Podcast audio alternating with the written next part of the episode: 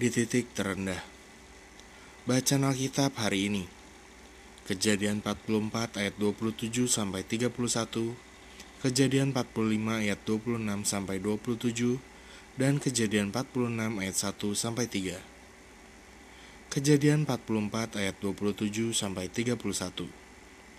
Kemudian berkatalah hambamu, ayahku, kepada kami, Kamu tahu bahwa istriku telah melahirkan dua orang anak bagiku yang seorang telah pergi daripadaku, dan aku telah berkata, tentulah ia diterkam oleh binatang buas, dan sampai sekarang aku tidak melihat dia kembali. Jika anak ini kamu ambil pula daripadaku, dan ia ditimpa kecelakaan, maka tentulah kamu akan menyebabkan aku yang ubanan ini turun ke dunia orang mati karena nasib celaka. Maka sekarang, apabila aku datang kepada hambamu, ayahku, dan tidak ada bersama-sama dengan kami anak itu, padahal ayahku tidak dapat hidup tanpa dia, tentulah akan terjadi apabila dilihatnya anak itu tidak ada, bahwa ia akan mati. Dan hamba-hambamu ini akan menyebabkan hambamu, ayah kami yang ubanan itu, turun ke dunia orang mati karena duka cita. Kejadian 45 ayat 26 sampai 27. Mereka menceritakan kepadanya, Yusuf masih hidup Bahkan dialah yang menjadi kuasa atas seluruh tanah Mesir. Tetapi hati Yakub tetap dingin, sebab ia tidak dapat mempercayai mereka. Tetapi ketika mereka menyampaikan kepadanya segala perkataan yang diucapkan Yusuf, dan ketika dilihatnya kereta yang dikirim oleh Yusuf untuk menjemputnya, maka bangkitlah kembali semangat Yakub, ayah mereka itu. Kejadian 46 ayat 1 sampai 3. Jadi berangkatlah Israel dengan segala miliknya dan ia tiba di Beersheba. Lalu dipersembahkannya korban sembelihan kepada Allah Ishak ayahnya. Berfirmanlah Allah kepada Israel dalam penglihatan waktu malam. Yakub, Yakub. Sahutnya, Ya Tuhan. Lalu firmannya, Akulah Allah, Allah ayahmu. Janganlah takut pergi ke Mesir, sebab aku akan membuat engkau menjadi bangsa yang besar di sana.'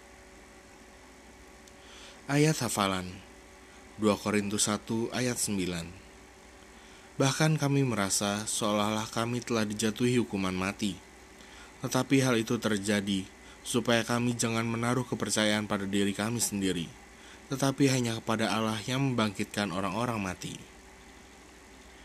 Renungan inspirasi Yakub sudah tua. Ia menjadi orang tua yang kesepian, berduka, putus asa, dan juga dingin.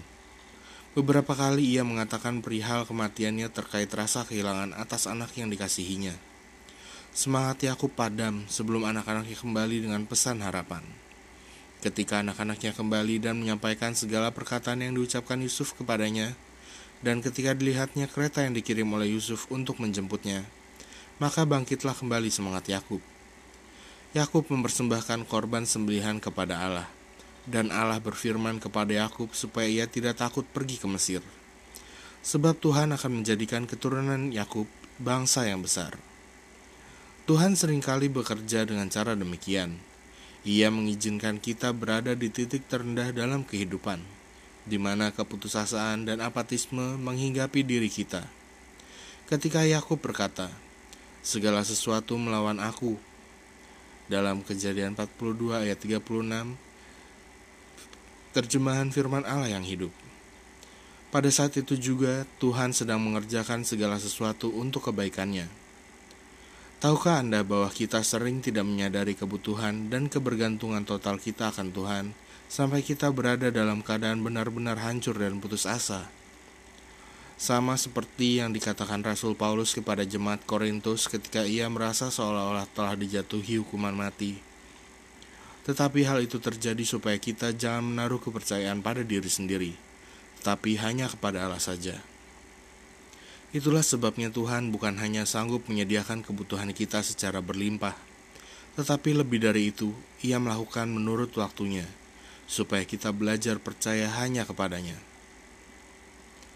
Yang harus dilakukan, jangan menaruh kepercayaan pada diri sendiri, tetapi hanya kepada Allah yang membangkitkan orang-orang mati. Refleksi diri. Pertama, Apa titik terendah dalam hidup Anda yang menyadarkan Anda untuk sepenuhnya bergantung pada Tuhan?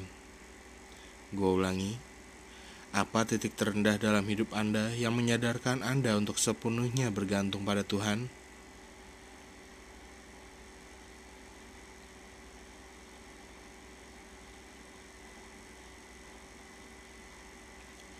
Kedua, jika Anda saat ini berada di titik terendah dalam hidup, apa respon terbaik yang dapat Anda berikan? Gue ulangi, jika Anda saat ini berada di titik terendah dalam hidup, apa respon terbaik yang dapat Anda berikan?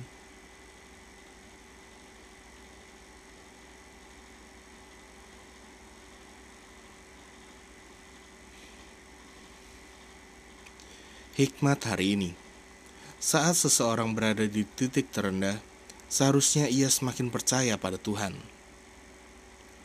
Pokok doa Ampuni aku ya Tuhan, aku sering kali menaruh kepercayaan pada diriku sendiri.